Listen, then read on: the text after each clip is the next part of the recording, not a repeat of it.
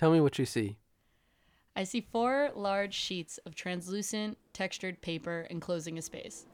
Next to them is a long table full of small concrete blocks and steel presses. A faint voice emanates from a concrete volume. The air smells of lavender. A young woman methodically works to fill a large vase of water with pieces of paper. A shoeless man in all black moves back and forth between these elements, discussing them with passersby. Where am I? Rob Trumbour's thesis work, The Labor in Forgetting. Boop, boop.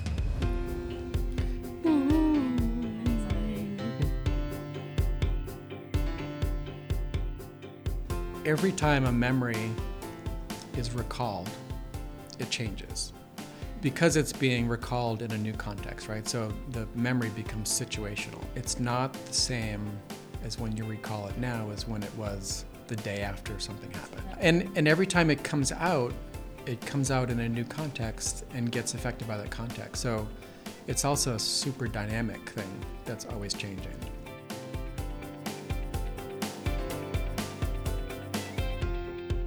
Welcome to What Builds Us, a podcast that explores the ways our built environment affects our emotions, experiences, and day to day lives. I'm Brian. And I'm Chantel, and we welcome you to this final episode of this season. Woo! Woo! Big day, big day, big day in all of our lives. Still okay. I'm not crying about it.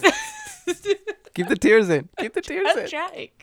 So this week we are kind of going very much so outside of the box and breaking through that boundary of scale that we've talked about. And we kind of blew up last week, but we're going to do it even more this week. We're going to be talking about the way that time comes into play with architecture and the built environment and the way that you experience it, which sounds kind of crazy and maybe something that you don't think about too much.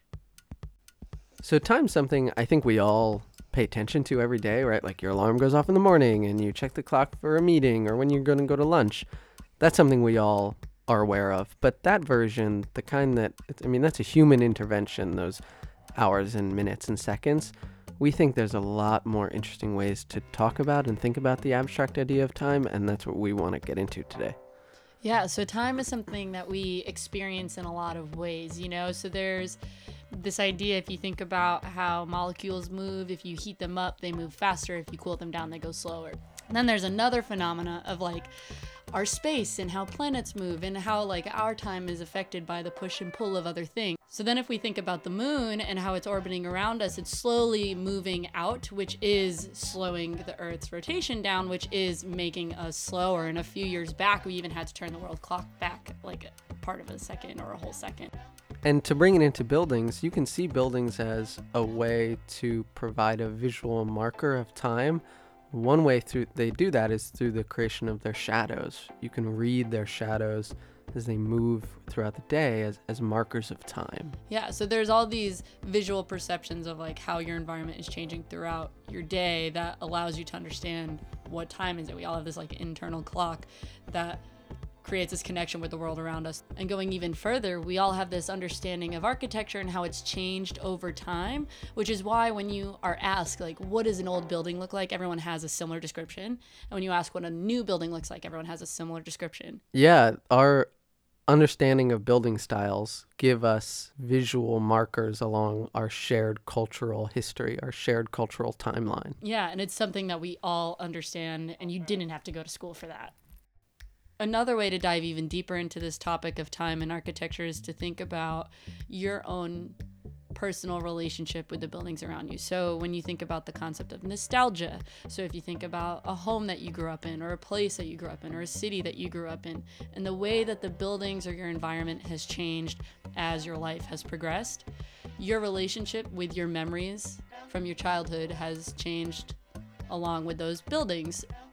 Whether that's because of how they've changed or like that you've moved or that your memory has changed or whether it was a good memory or a bad memory all that com- kind of comes into play with your relationship with that environment. So someone that brian and i went to school with who studied this even kind of further was a good friend of ours brody walsh. So he focused his thesis around this idea of kind of exploring the idea of nostalgia and architecture and how they kind of play together. So i sat down with him and got some of his thoughts on how he approached this idea my name's Brody Walsh. I completed my master's thesis w- alongside Chantel and Brian in 2018. During that time, I spent the year doing my thesis on how the idea of nostalgia can be translated from digital media into architecture and what that might do for the space and for the people occupying it. Nostalgia has always interested me just because in the same way that interests anybody, especially with my focus was initially through films, the use of nostalgia in film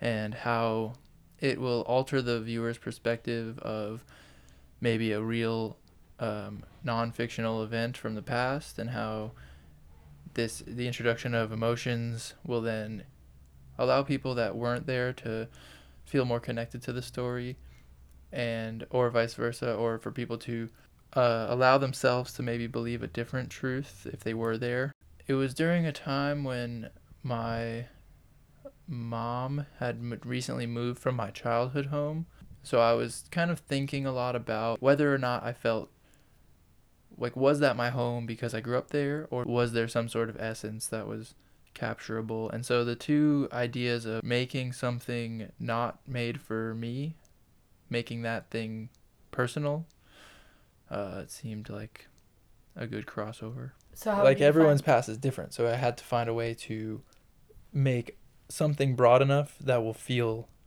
somehow specific enough, and so it became uh, this sort of long abstraction of nostalgia, and so it became this idea of taking a person where they're standing and the direction that they're headed and then dealing with that space in between because nostalgia is that that constant longing because you can never achieve it you can never get there so it's always going to seem beautiful it's like when you have a crush on someone and then you maybe talk to them and you don't like them so much and you find out and you're like oh i wish it was more fun having a crush so Mhm. nostalgia, you'll never get the chance to find that out. So it's always just perpetually uh, mythical and beautiful. And so that idea of uninhabitable space like that was utilized to try and trigger the imagination, which is also obviously a big part of nostalgia. So seeing a space that you physically cannot occupy leads you to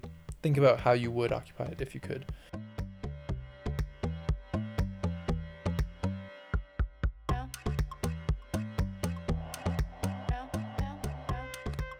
I'm glad that we got Brody's thoughts on this podcast because it was so interesting watching his approach throughout his thesis grow with this difficult idea of bringing something that is not stagnant like time, like trying to represent a process that typically exists throughout many years into a physical form that is stagnant.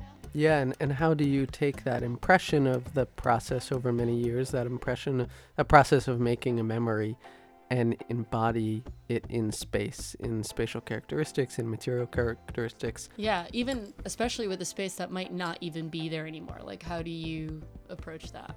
So I think by now we've all gotten an idea of how difficult it is to have this conversation, this really abstract idea. So we brought someone in who has done a lot of work around the idea, and we wanted to ask him how he talks about it. How does he approach it with with new people? So Rob Trumbour is somebody that Brian and I have known for a few years now, and within the past six or seven years, he's been diving into this topic of time and architecture by bringing in the fine arts into this practice. So, my name's Rob Trumbour. I'm an associate professor here at Wentworth. I've been teaching for over 10 years. I teach throughout the curriculum. More recently, or I'd say over the past six or seven years, what I've been doing more and more is integrating fine art into my own courses that I teach. And two and a half years ago, I decided to go back to graduate school to get my MFA to give myself a little bit more legitimacy in that area and to have the time to be able to concentrate my own thinking and really focus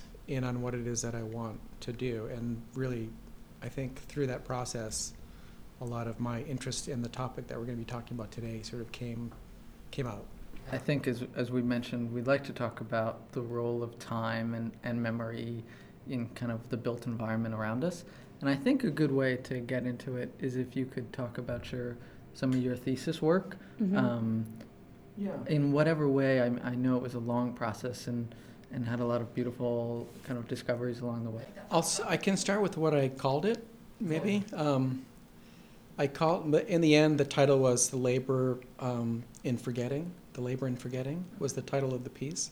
The broader topic topic areas that I think I really started to flush out in school um, was probably best situated in a really simple sentence.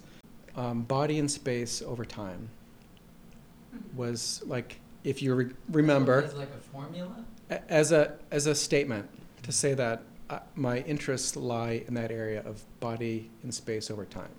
One of the ideas, starting with body, is you can think of body as the body, meaning an abstraction or anybody's body, or at times I've thought about it as my body, or you might think of it as your body. So, what does that exactly mean?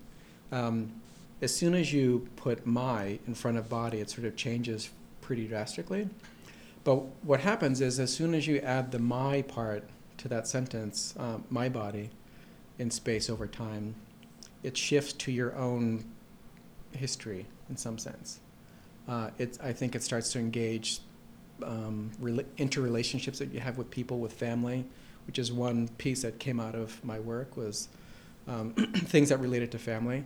Or let's talk about space, for example. Space is also something that can be abstract or thought of in a sort of Cartesian way. So, say in a in a um, Miesian way of thinking about space as being infinite and expanding in all directions. Um, that's one way to think about space. Again, as as an abstraction without any specific point um, being thought about. And the third piece in the sentence is time, which has always been a really big interest of mine, mainly because it's it's probably the thing I understand the least of all three of those things. Uh, and I would argue that none of us, or all of us, understand it the least. I, I think that it, time is one of these things that we think we understand, but every time we try and explain it, we only sort of point back at it. So for me, time um, is a cyclical thing as much as it's a linear thing. It's a clock time thing as much as it is a, an, an idea of memory. But it's also a dimension that we as architects deal with all the time. It, it's the, it's the I, I would argue it's the dimension that makes our architecture real. Right? Like we can draw a plan mm-hmm. or a section or what, however we want to draw something to represent, or we can build a model. But as soon as you introduce time into that equation, it adds that fourth dimension of kind of, ex- you know, we're existing in it now, mm-hmm. that time is passing.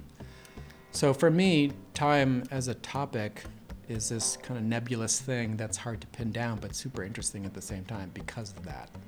Yeah, I think uh, where my head goes with what you just said is in relation to a lot of um, conversations that we had earlier in the season um, in relation to social hierarchies and authority and the way that people relate to space when you bring time into the equation of architecture like what it means to someone you know and changing. yeah and so as time changes buildings mean different things so you design this thing with this intent but then 10 years from now when someone else owns it or when the scene around it changes it's going to totally change meaning and have a different effect on different people Right. Uh, One of the things that you're getting at that this philosopher also gets at Bergson that I was talking about.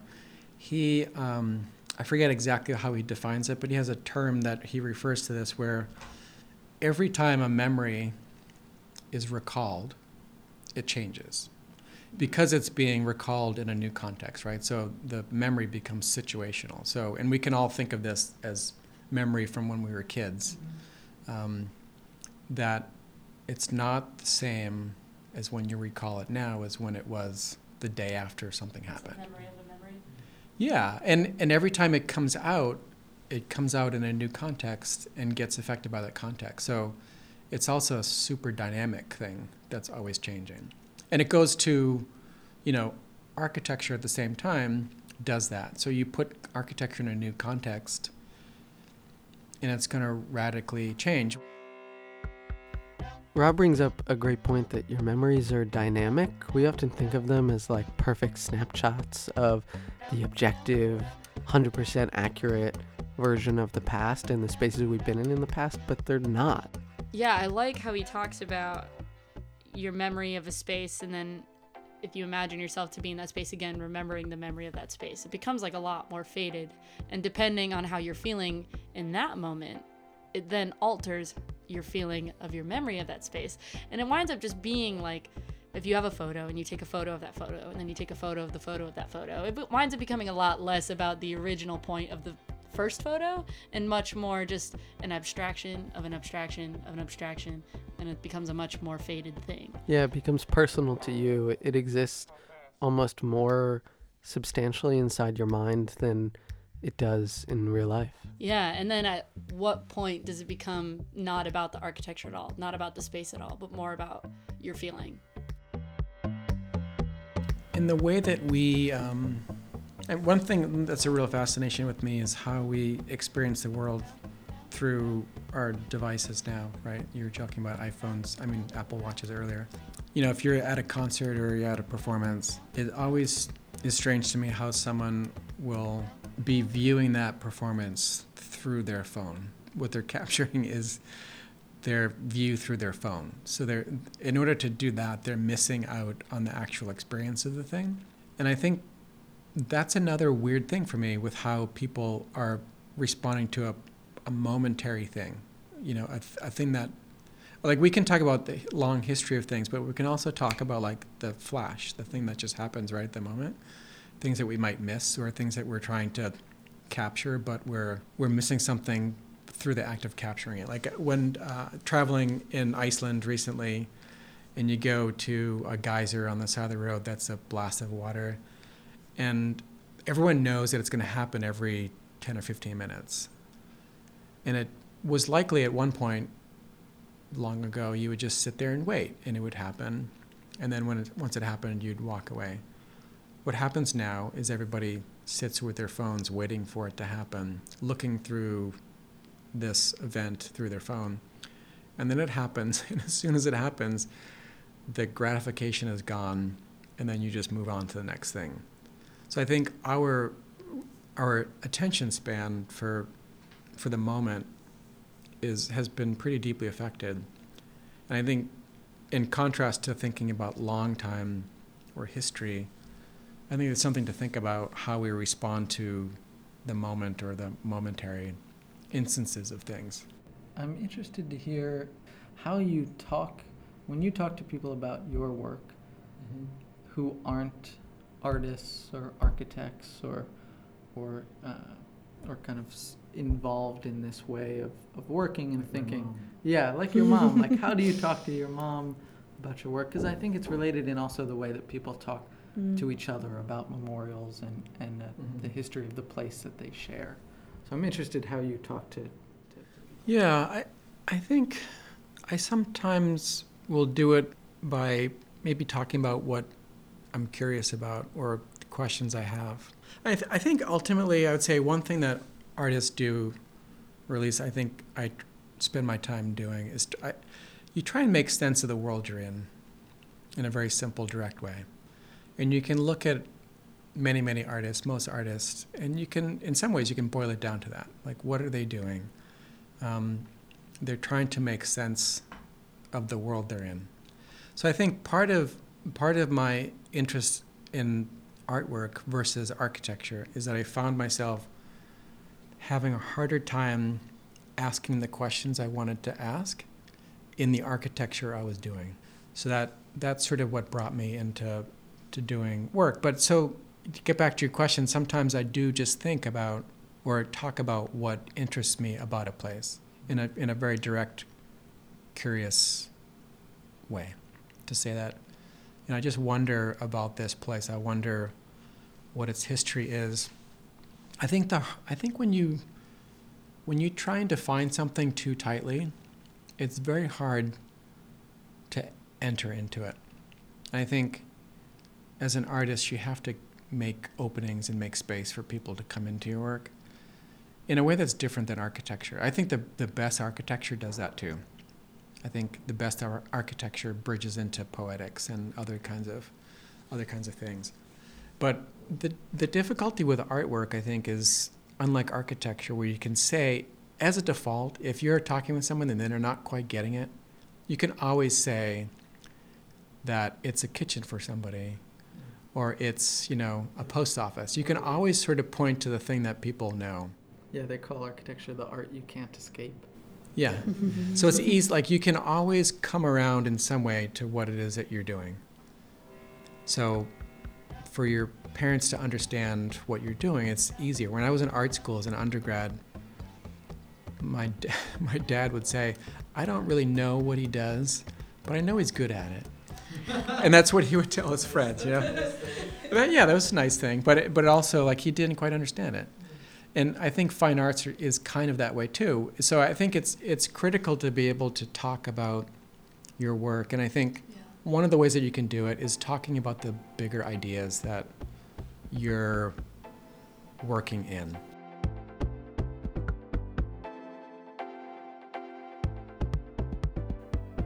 It is jarring but very powerful to hear Rob so eloquently describe I think our most people's reality day to day that you spend so little time engaged in this present moment. You're either planning for something that's going to happen, whether it's tomorrow or next year, or it's something bad that happened in the past, even if it's just missing the bus that morning. Yeah, and thinking back to episode four, where we talk about thresholds and like the power of architecture and what it can do to slow someone down, there's moments that design can have that like can force you to pause and witness something. And what that's doing is bringing you back to the present moment, you know? I think if you asked a lot of people how they thought about time, they would point to history as this something that's very like set in stone and it used to happen and maybe it affects how things look right now or maybe it results in some memorial or some like specific thing that um, physical thing that's built. But in the way that you talk about it it's much more nebulous than that Yeah. which i think is a lot more powerful and a lot more how people unconsciously understand a place.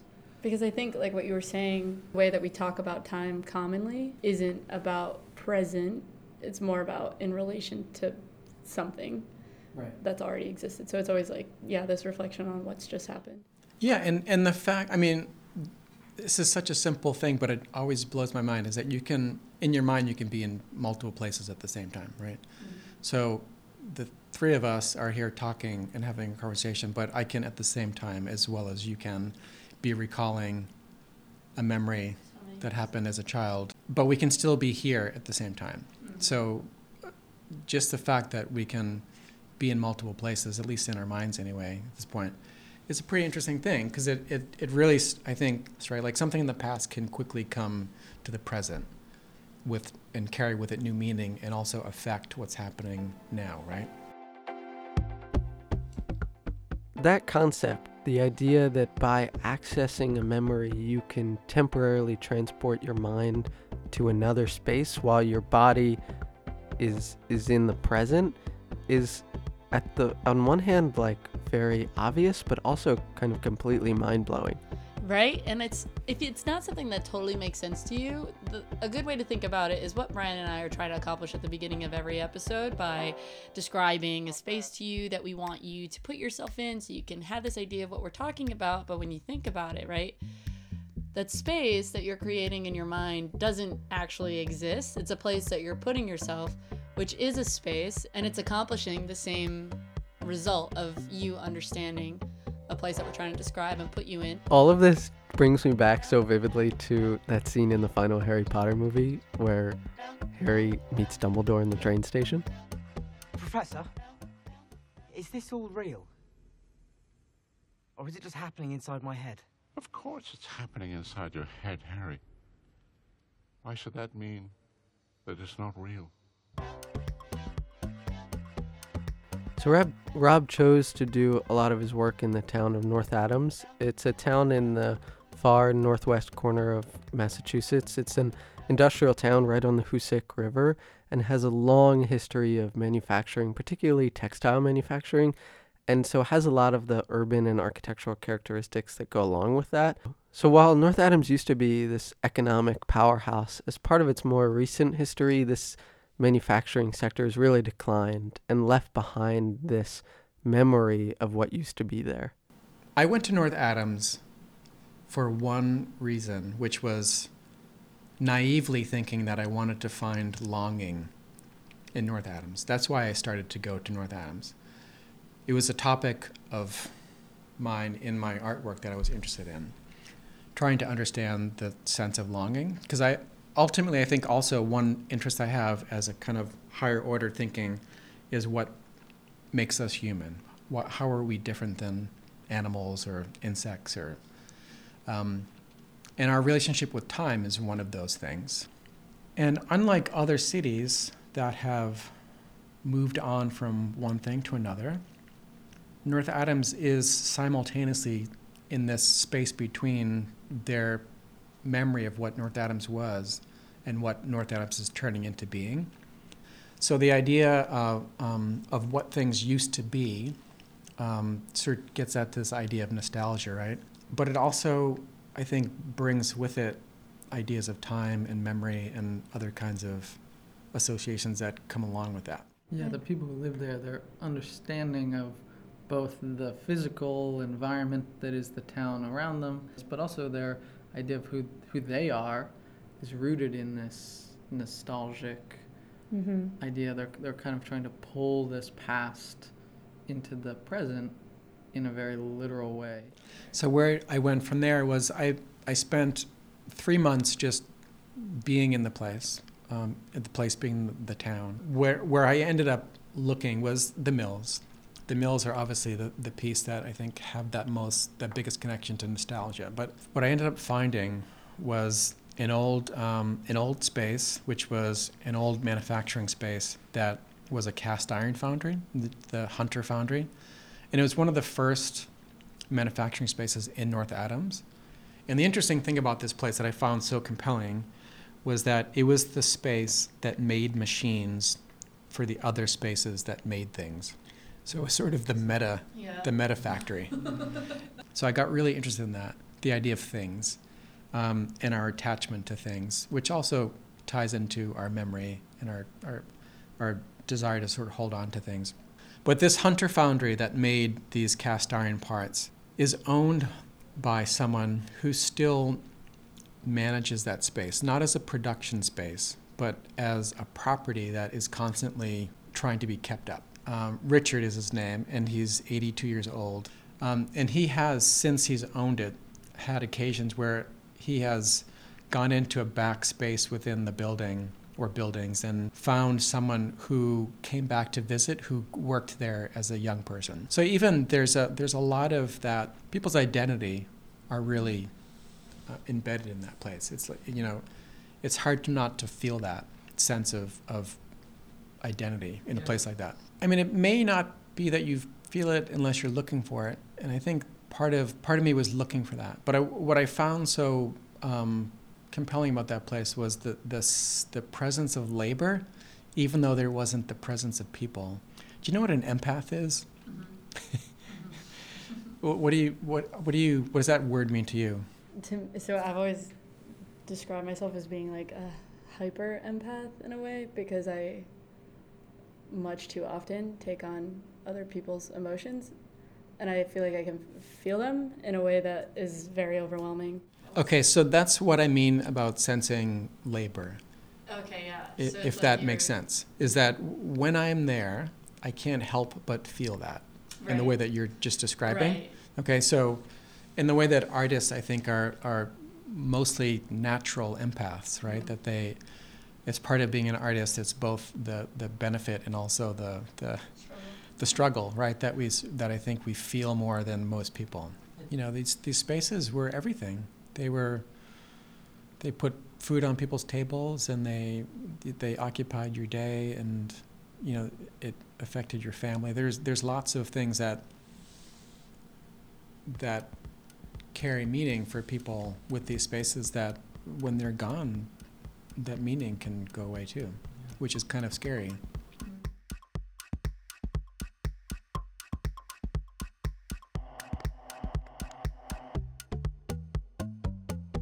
Yeah, so I found this old foundry and I spent a little bit of time looking at the whole space. And like the building that I ended up settling on was a space.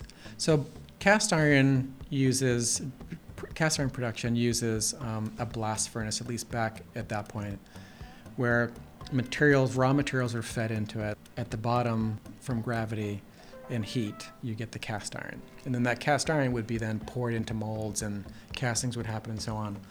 But the space that I became very interested in was the space where all the raw materials were stored. Because again, going back to my interest in the making of things and the fact that this space was a space that made machines that made other things, I went back as far as I could to the very origin, which was the raw materials. And um, this particular place is made of uh, cast concrete, board formed concrete, before they had formworks that we're used to seeing buildings done with concrete now. So the walls of these cellular spaces where the materials are stored are incredibly rich with texture and memory of their of the labor.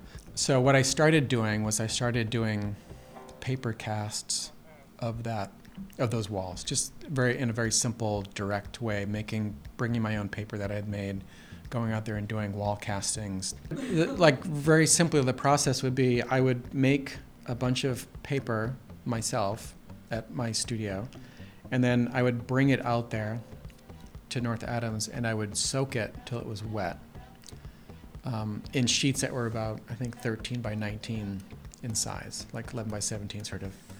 And I would lay them up on the wall and then I would tamp them with a soft brush to, to, in order to push the paper into the surfaces of the walls to capture as much texture as I could.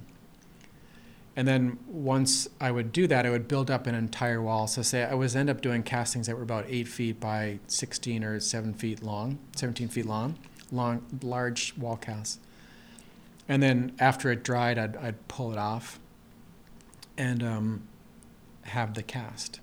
So I was making a translation between, or at least responding to the fragility of this place that exists through this memory and and um, labor to a material property of paper, and sort of inverting the strength of the building with the fragility of the paper, mm-hmm. Was sort of one material idea that I had.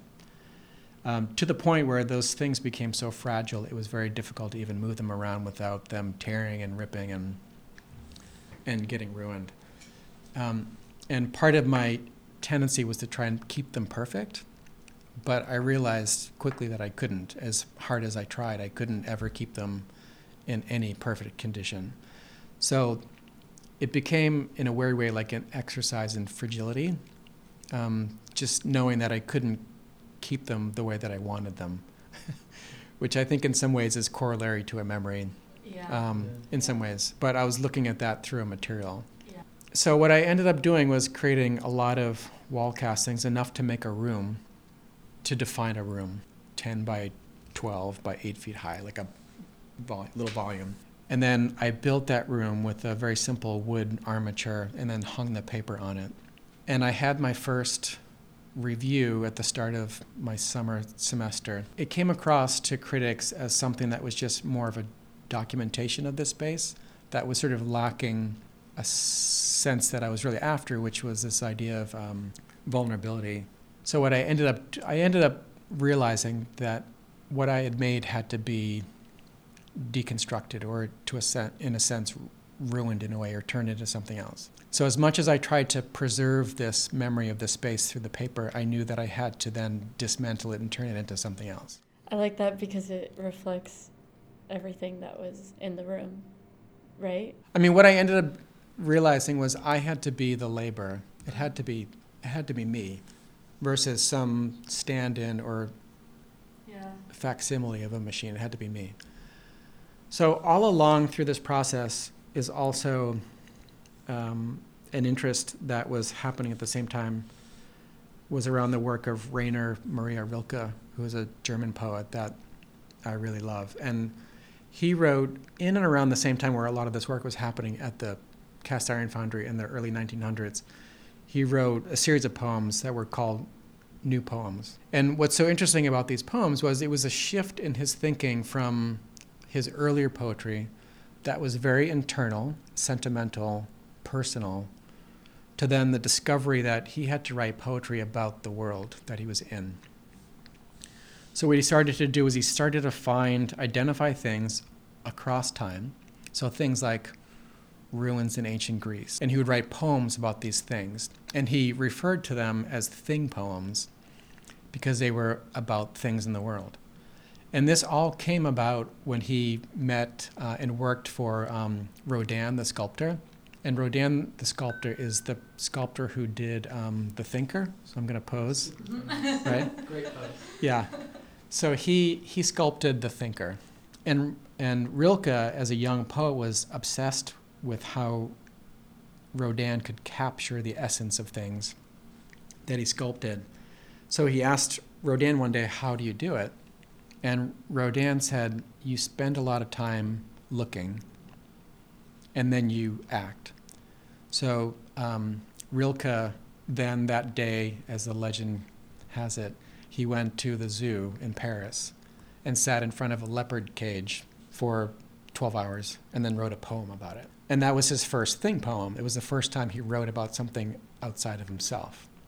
But inevitably, a poet can't write only about something outside themselves because they see what's outside in themselves, right? So the so it's interesting because it's sort of trying to walk this line of it's external, but really it's still coming from me. So to come back to my thesis, uh, so I, what I ended up doing was I found in the back of this old book was a first line index, and I don't know a lot about poetry, but it, the first line index in this book was exactly that. It is a list not of the title of the poem, but of the first line of each poem in alphabetical order. So, what I ended up doing was this production that I wanted to do in my thesis work, and the fact that I realized that I needed to be the machine, I needed to be the thing that dismantled this memory. What I ended up doing was I created, um, in a sense, like a printing press almost, where I made letters, I cast letters out of concrete and made little, like stamps of concrete. And I made enough letters where I could have enough letters to compose each first line of each poem. And I went one by one chronologically. So I took the paper down, I cut it down. So off, I, I hung this thing in its pure form surrounding this um, armature that I made. And then it turned into a performance piece more than a static sculpture. So over the course of the 10 day thesis show, I dismantled this thing, cut them into my original paper size, which was 13 by 19. And then I just systematically went through line by line through each of the poems and printed onto the cast paper from the site that had all the residue and the memory embedded in it now because it went from this pure paper to a dirty residue of the space to then imposing a new idea onto this material through each one of these first lines. And what I liked about using the first lines for me, what that had to do with was that it was it was an opening. It wasn't um, a defined thing. But to leave the poem open with just the first line gave my my hope was that it gave the viewer a way into the work without having to be told what it was about. So in the end, what I am ending up with, and I'm still in the process of doing this, is I'm finishing my index. And then my hope is to complete this index, archive it, and then bring it back out to North Adams. Where to return it to the place where it came from, where it got all its meaning from. So in the end, what I made is less important than the process that I went through to make it, in a way, if that makes sense. But I mean, arguably, that's a reflection of time on architecture. Like, it's not about the architecture at the end of the day. Like, years after years pass, it's not about like that building to that area. It's about the people's connection to the history and their existence in that space. Right. What are you left with? Yeah. So I felt really lucky to be able to go see Rob's work, the culmination of, of, the thesis. Uh, we brought a bunch of high school students uh, who were taking part of a course that I helped teach, and it was really amazing to see them see their reactions to this work, and even as people who were really just starting to dip their toes into the world of art and architecture and design. They had a meaningful experience talking to Rob and seeing the artifacts that came from the work and, and seeing the process that went behind it. It, it was amazing. Yeah, one of the things that resonated with me so much about the whole process of his work was this idea of taking something, breaking it down, making art out of it, and then breaking down that art and completing the cycle and putting it back to what it was. And just like that whole process sort of is something that you don't really see a lot with architecture, even though it is part of the grander story of like you take something, you transform it, you build something with it, and then eventually that comes down or changes into being something else. And just that whole cycle of the story that he's creating is really profound. Yeah, I think our this I think gets back to my my critique of how we think about time or our lack of understanding with it is we are far less connected to time than animals are or other things in the world are. And I, I think it's because we have a consciousness that these other things don't have, presumably. I'm not, I don't know, but um, you know, we can think about the past and we can think about the future. And if you stop and think about how much time you spend in those two things, other than the present moment, it's pretty astounding. At least for me, anyway. I spend far more, far more time in the past or future than I do in the present. We've talked a lot on in previous episodes about kind of the way that you understand your body in space through like using your your physical body as a scale, right, to judge the size of something in some in that's a very Mhm. literal way. I think the idea that you can kind of mo- mentally move out of the physical space you're in and dive back into a previous space you've been in or a, a space you anticipate being in by just co- recalling a memory mm-hmm. is so powerful. Like it, it completely Yeah. changes how you think about physical space when Yeah. suddenly you can leave without Right. leaving. And it's also most times wildly inaccurate. Right? like I've, I've had the experience of I think we all have of you know these memories of when you were a kid and you were building something in the woods or whatever it might be and you go and in your mind it's the biggest place. It's the craziest like frightening. Trees are gigantic. And then you go back it's like this little lot you know? There's like three or four trees and Yeah.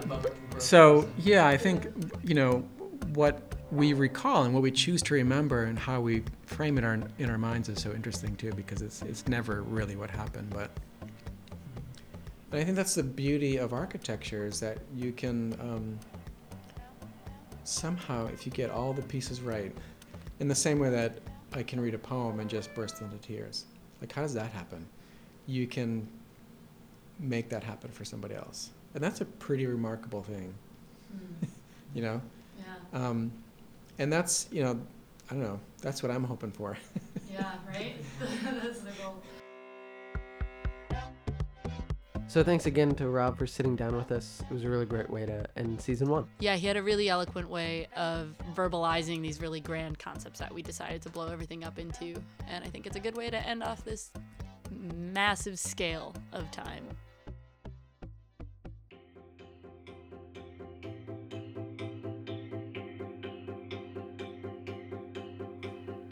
What Builds Us is brought to you by your favorite podcast going on hiatus. You build a connection with the hosts week in and week out, and the lack of their voice in your ears is so sad. But don't let the hope die out. You can always subscribe to get notified the instant they return. Want to share your own gripe with life or send us some ideas for season two? You can send us an email at info.coalescedesign at gmail.com. You can see some photos of what we talked about or DM us or follow us on our Instagram at coalesce.design. And you can check out our website where we have a blog post about everything that we've been talking about. And you can find more stuff about Rob at coalescedesign.org. What Builds Us is written and produced by us, Brian Sanford and Chantel Trombley. Huge shout out to Chantel for mixing and editing every episode. Learned all of it just now. And a big, big thanks to our friend Will Gooding for his music and his advice. All of his original music is super integral to the show, and we cannot thank him enough. Love you, Will. You're literally the man. you can find more of his music at www.thorns-roses.bandcamp.com or just message him and say thanks because this has been great. So thanks again to Rob and more generally to really everyone who sat down with us for the show from the first to the last episode. We really, really cannot thank you enough.